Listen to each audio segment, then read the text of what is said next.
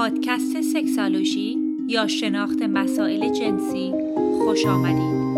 این برنامه شامل گفتگوهای پی در پیس که آگاهی شما را در باب مسائل جنسی گسترش می دهد.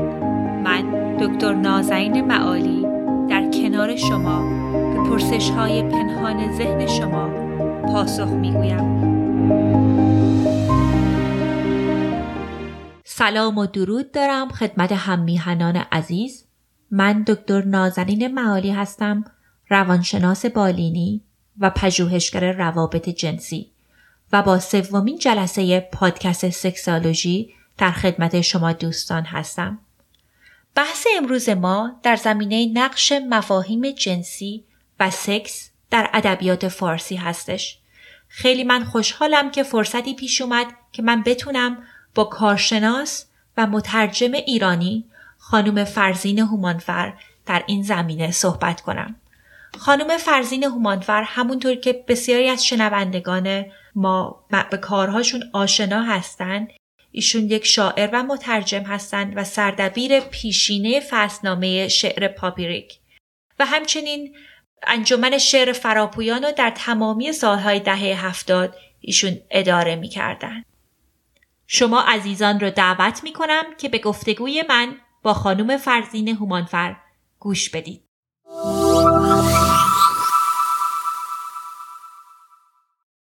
شنوندگان عزیز همونطوری که آگاه هستین مهمان امروز ما خانم فرزین هومانفر هستند با باعث افتخار هست که ایشون دعوت ما را پذیرفتن. با سپاس از شما و درود به شنوندگان عزیز. همونطوری که شما واقف هستید مطلبی که ما صحبت می کنیم در موردش در مورد روابط جنسی و روانشناسی روابط جنسی هستش. همونطوری که بسیاری از مخاطبان ما واقف هستند شما سالهای طولانی در این زمینه کار کردین به ادبیات ایران واقف هستین. واسه همین می‌خواستم با شما صحبت کنم در این زمینه که نظر شما در, در رابطه با نقش روابط جنسی و جنسیت در شعر فارسی چه بوده و چه هستش؟ در توضیح مطلب شما که گفتید سالها من در این مورد تجربه دارم بهتره که من دوباره این رو عنوان کنم برای شنوندگان عزیز که من در حوزه شعر و ترجمه فعال هستم نه روانکاوی و روانشناسی و جامعه شناسی هواشی این مسئله در مورد مطلبی که شما عنوان کردید دو مورد رو مورد توجه قرار دادید. که مسئله جنسیت در شعر و آن دیگری روابط جنسی که هر کدوم از این عناوین مبحث خاص خودش رو داره و زمان می‌بره و نمی گنجه در حوصله یک جلسه. من از شما خواهش می‌کنم که یکی از اینها رو اول انتخاب کنید تا در مورد اون به اجمال صحبتی داشته باشیم. همونطور که شما به درستی اشاره کردین جنسیت و روابط جنسی دو مبحث متفاوت هستش. ولی در این پادکست یکی از اهدافی که ما داریم می‌خوایم کمک کنیم که مخاطبین وقتی که راحت باشین با جنسیتتون با اون قسمت فمیننتی و مسکولنتیتون خیلی راحت می‌تونید در مورد روابط جنسی هم بیشتر این غریزه رو بشناسین. ولی به خاطر اینکه این مبحث رو به صورت خلاصه تر بتونیم بررسی کنیم بذارید از در مورد نقش روابط جنسی صحبت بکنیم. به خصوص در ادبیات و در شعر فارسی. شعر من فکر نمی کنم چیزی برای پنهان کردن داشته باشه و لزوما اصلا آزاد مطرح شده. اون چیزی که محدود می‌کنه زبان رو بایدها و نبایدها و تابوهایی هست که در جامعه شاعر وجود داره. و من فکر می‌کنم که در دورانهای مختلف متفاوت رخ نموده این مسئله. ما از ابتدای تاریخ ادبیات ایران اگر بررسی کنیم همیشه این مسائل جنسی با شاعر و راوی و نویسنده بوده منتها رنگ و شکل عوض می کرده ما اگر بررسی کنیم آثار اولین شاعران زن ایرانی رو اشاره کنیم به محسی گنجی یا گنجوی که از ربایی سراهای بسیار به نام قرن پنجم بوده و حتی اون رو ادهی با خیام مقایسه می کردند او هم در ربایاتی مسائل جنسی رو به نفع بسیار هنرمندانه بیان کرده که به قدری هنر غالب بوده بر زبان این اشعار که تونسته بعد از قرنها به ما برسه. و با در مرور زمان همانطور که می‌دونین شعر بیان مسائل تپنده وجود انسان هست که با کلام مطرح میشه. دستخوش مسائل اجتماعی جغرافیایی و باید و نباید های آینی و کیشی میشه که بررسی های هر کدوم از این مطالب زمان زیادی می‌بره. اما اگر بتونیم به طور خلاصه ما یک نظر داشته باشیم این فراز و نشیب ها همینطور ادامه داشته که البته حذف هرگز نشده. تا ما می‌رسیم به زمان فروغ فرخزاد. که با شهامت و اسیانگری به مسائل مطالبی که درونش تقیان داشته برخورد می‌کنه و اونها رو سریح بیان می‌کنه. البته در زبان بسیار قدرتمند هنری به طوری که هنر غلبه می‌کنه به مفهوم و اونطور که باید و شاید درسته که در این هواشی مخالفت ها و انتقاد هایی هم مطرح میشه ولی به نرمی عبور می‌کنه و نام خودش رو در تاریخ تثبیت می‌کنه به عنوان بانی این گونه هنر در شعر فارسی. بله شما خیلی به صورت جامع نقش روابط جنسی رو و همراه با یک اشاره کردیم به جنسیت در شعر فارسی. ولی مسئله ای رو که من داشتم بهش فکر می‌کردم وقتی که به صحبت های شما گوش می‌کردم برای من من شخصی هستم که تا حدودی به طور سطحی آشنایی دارم به ادبیات فارسی و برای من وقتی که در مورد روانشناسی و روابط جنسی در شعر فکر می کنم فروغ رو به نظرم میاد. در حالی که خیلی کسایی دیگه بودن که در این زمینه صحبت کردن و این مسائل رو مطرح کردن. شما می‌تونین به ما بگین که فرق بین فروغ و بقیه افراد بقیه شاعرین که در این زمینه صحبت کردن چه چیزی هستش؟ از نقطه نظر من فروغ فرخزاد پیش از اینکه شعرش متحول بشه خودش متحول شده. و نگاهش به زندگی و مسائل اجتماعی و خود و درون خودش تغییر کرده و این روند کاملا طبیعی بوده و چیزی نبوده که تقلید بشه. پیرو بسیاری از مکتب های مطرح اون زمان مثل داداییست ها سورالیست ها و غیره فروخ خودش به این کشف و شهود رسیده و از این نظر و به خاطر اینکه شاعر بسیار قدرتمندی بوده اشراف داشته به کلام طرز بیان. این مسئله در شعرش بسیار درخشان جلوه کرده و ماندگار و قابل بحث شده. من یه تیکه کوچیکشو می‌تونم اینجا اشاره کنم و شماها خود شرمندگان می‌تونن تشخیص بدن که چقدر زیبا بیان کرده. قسمتی از شعر فتح باغ هست. سخن از پیوند سست دونام و هماغوشی در اوراق کهنه یک دفتر نیست. سخن از گیسوی خوشبخت من است با شقایقهای سوخته بوسه تو و صمیمیت تنهامان در تراری و درخشیدن اوریانی من مثل فلس ماهی ها در آب. و نمونه های بسیاری از این دست در شعر اون وجود داره.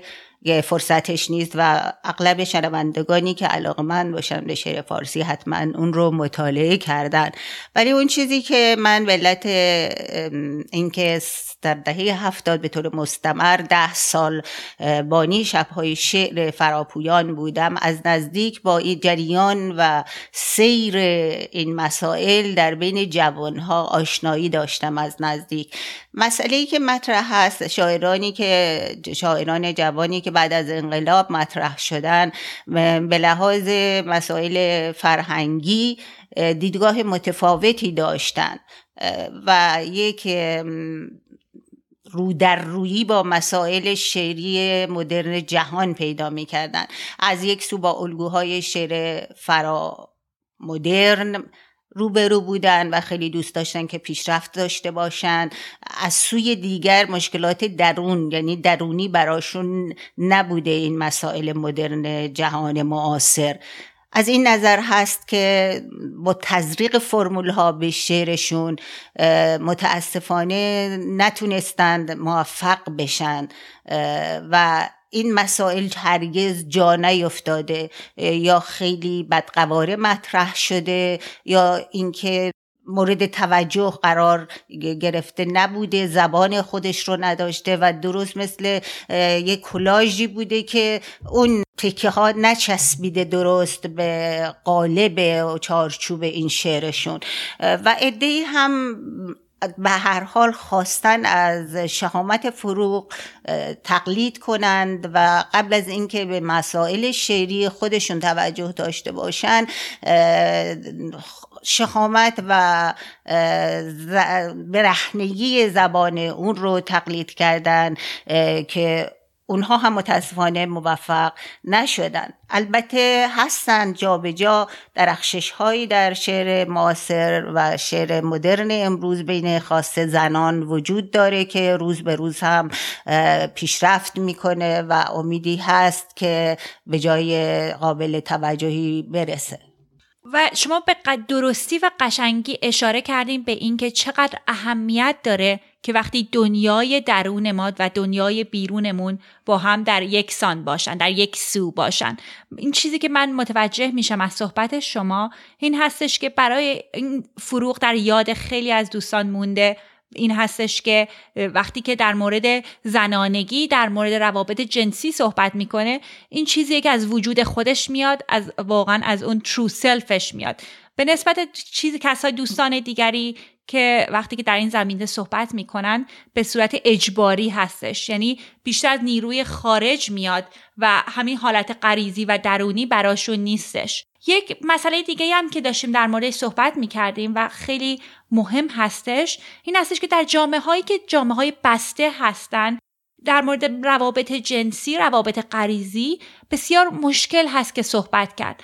به همونطور که فروید صحبت می‌کنه یک مسئله sublimation مطرح میشه. sublimation یک نیروی دفاعی هست یک defense mechanism هستش که این غرایز ما را باعث میشه که به یک صورتی که در جامعه قابل قبول هستش ما نشون میدیم. مثلا بعضی از دوستان اگه سرکوب کرده باشن این انرژی های غریزی و درونیشون رو در شعرشون هم شما این چیزها رو می‌بینین شما نظرتون در این زمینه چیه؟ من باید بگم که از دید خودم این مسئله رو مطرح می‌کنم که این مسائل هرگز در تمامی دوران تاریخ ادبیات جهان از بد اصلا ظهور ادبیات مطرح شدن اون با راوی و شاعر بوده و منتها شکل عوض کرده. من اعتقاد دارم با ارجاع به این بیت از حافظ گفتم که بر خیالت راه نظر ببندم. گفتا که شب را است و از راه دیگر آید. و همینطور که به زیبایی من حالا از این وجه معنایی شعر حافظ بهره می‌برم این مسئله پنهان میشه و گاهی عیانتره ولی وقتی پنهانه به صورتهای دیگه در زبان استعاره مطرح میشه و هرچقدر که فشارهای بایدها و نبایدهای فرهنگی و آینی و کیشی زیادتر بشه این استعاره ها قلیستر میشه و برای درک اون باید بیشتر فکر کرد. من وقتی خودم به یکی از چند خطی از شعر خودم رجوع می‌کنم که زمانی سرودم می‌بینم که ناخداگاه چقدر در لفافه گفته شده این مسئله زنانه. که اگر حضور ذهن پیدا کنم دل دل نداده شکم داده است. دیوار نازکتن در روستای زن. این به هر حال من اظهار عقیده می کنم در مورد مطلبی که خودم نوشتم ولی این خیلی تونست با مخاطب این در قالب کل شعر ارتباط برقرار کنه. من به خاطر احساس می کنم که یک درد باستانی بود در شرق. نه, نه تنها در سرزمین من یک درد زنانه ای بودش که مشترک بود و این خیلی خوب تونست در لفاف استعاله استعاره منتقل بشه به, خوانن، به خواننده ها و مخاطبین. و مبحث دیگه ای رو که می‌خواستم بررسی کنیم این بودش که ما تا اینجا بیشتر در مورد جنسیت و روابط جنسی در شعر زنان ایرانی صحبت کردیم و همونطور که می‌دونیم جامعه ما جامعه مرد سالاره و خیلی تفاوت می‌تونه داشته باشه در مورد اینکه آزادی های بیان برای مردها و برای زنان. و می‌خواستم نظر شما رو بشنوم که چجوری وقتی که یک مرد و یک زن در مورد این مسائل در شعراشون صحبت کردن و صحبت می‌کنن چه تفاوتهایی داره؟ آیا شما این تفاوتها رو می‌بینین یا بیشتر مسئله شخصی هستش؟ من متاسفانه درست مطلب رو نگرفتم ولی اونطور که استنباط می‌کنم باید مطرح کنم که بله متاسفانه در سرزمین من حالا شاید در سایر کشورهای پیشرفته تر هم این مسئله وجود داشته. تمام عروس های برجسته ادبیات زنها بودن دیگه. حالا اگر استف... طوری دیگه بخوایم مطرح بکنیم الهه ها و بتهایی که در شعر می اومده مثلا در شعر فارسی ما لیلی شیرین و مثال های دیگری هم هست. هرگز مردی مطرح نشده و هنوز که هنوزه ما نتونستیم پیدا کنیم که زن شاعر و یا نویسنده یک مرد رو بکنه قهرمان عاطفی شعر و کتاب خودش که این البته برمیگرده به تفاوت حقوق زن و مرد که همیشه در تمامی جهان مطرح بوده. حالا در جای جا فرق می‌کنه جاهایی بهتره جاهایی محدودتر هستش. ولی حالا به هر حال در شعر امروز و ادبیات امروز سرزمین من جوانهایی هستند که شروع کردند با زبان راحتتری از مسائل عاطفی خودشون و مسائل جنسیتی و جنسی صحبت بکنند. اگر بخوایم راجع به زبان جنسی صحبت بکنیم این مقدار باید برگردیم به مسائل فمینیستی که در اروپا بیشتر با بریجینیا ولف پررنگ شد این مسئله. یعنی برای این که بتونن نویسندگان و شاعران مسائل شاعران زن خواسته مسائل خودشون رو بهتر آمان کنن زبان خاص خودشون و واجه های خاص خودشون رو پیدا کردن و سرکشی کردن و پیروی نکردند. از اونچه که رسم روزگار بوده و واژگانی که بین از مردها تقلید می‌کردن. زبان خودشون رو مطرح می‌کنند این روزها همانطور که بعدها هم ما دیدیم حالا مسائل فمینیستی لزوما در شعر زنان نیست. مردهایی هم بودن که پیرو این مکتب هستند. اونچه که در ایران تحولی که انجام گرفت در زبان شعر و اون تابو شکسته شد و اون اشر اشرافیت زبان فارسی که محدود می‌کرد و به اجازه ورود هر نوع رو به شعر نمی‌داد شکسته شد توسط نیما یوشیج که پدر شعر نو هستش همونطور که همگی واقف هستن. اون اجازه داد که واژگانی از هر نوع وارد شعر بشه بی آنکه از زیبایی و حرمت و یا ارزش شعر کم بکنه.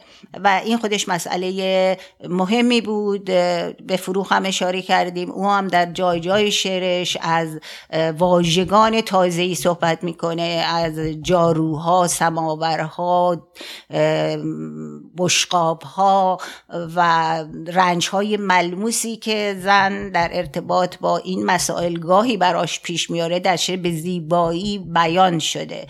و خود نیمایوشیچ هم از سماور صدای پرنده و سایر مسائل دیگه آواها که بعدها هم می‌تونیم بگیم که در کشورهای دیگه هم در ادبیات فرامدرن مطرح میشه که از واژگان اصلا استفاده می‌کنن مثل آثار جیمز جویس که سطرهایی فقط صداها و هجاهایی هستند در ایران به طور خودجوش مطرح میشه نه تقلیدی که جای بحث داره و من فکر می‌کنم که بیشتر از این فرصت به من داده نمیشه که در اینجا به این مس ادامه بدم. خب شما به صورت خیلی خلاصه در مورد تفاوت بین جنسیت زن و مرد در ایران معاصر و همچنین در جهان صحبت کردین. ولی وقتی که من داشتم در مورد در زمینه که صحبت های شما فکر می کردم این مسئله به یاد من به خاطر من اومد که ما قبل از اینکه در شعر معاصر داشته باشیم در زمینه سکشوالیتی یا روابط جنسی داریم در هزلیات که خیلی در موردشون صحبت کردن. من به شخصه وقتی که در این زمینه ها خونده بودم خیلی در مورد ایرج میرزا صحبت کردن که یک سبک متفاوتی هست. شما اثر این حزلیات رو در جامعه چه می‌دونین و فکر می‌کنین واقعا تفاوتش چیه در زمینه مدلی که در مورد, در مورد روابط جنسی صحبت میشه؟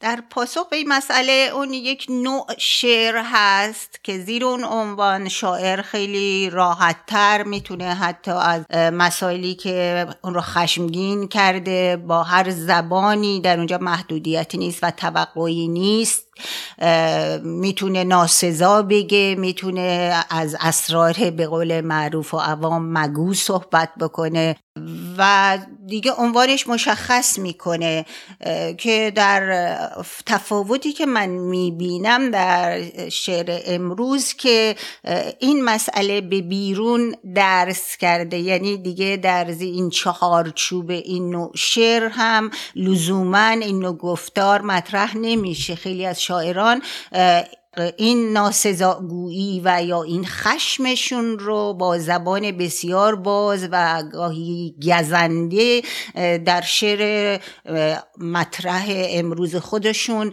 بیان می‌کنن و نه در قالب هزلگویی در قالب شعرهای جدی که مطرح میشه. و این البته از دید من جای خوشبینی نگاه خوشبینی به این نگاه می‌کنم به این مسئله چون فضای شعر رو بازتر می‌کنه و از اون بایدها و جدول هایی که قائل میشن برای انواع شعر بیرون زده و خودش یک نوع هنجار شکنی هستش که تنوع رو در شعر گسترش داده. با تشکر بسیار از حضور شما در این برنامه. متاسفانه به خاطر اینکه ما به پایان برنامه نزدیک شدیم می‌خواستم که ازتون تشکر کنم که اینجا تشریف آوردیم و در خدمتتون بودیم. این مسئله بسیار مسئله گسترده و واقعا چندین جلسه لازم هستش که ما این رو در بودهای مختلف بررسی کنیم در زمینه های مختلف صحبت بکنیم ولی دوستان اگه علاقه من هستن که بیشتر در این زمینه آگاهی پیدا بکنند می‌تونن با خانم فرزین هومانفر تماس بگیرن برای همین خانم هومانفر بهترین راهی که این مخاطبین ما با شما تماس بگیرن چه هستش؟ من فکر می‌کنم ساده ترین را وبسایت من هست به تحت عنوان فرزین هومانفر دات کام. خوشحال میشم نظر شنوندگان رو داشته باشم و یا به پرسش های احتمالی پاسخ بگم.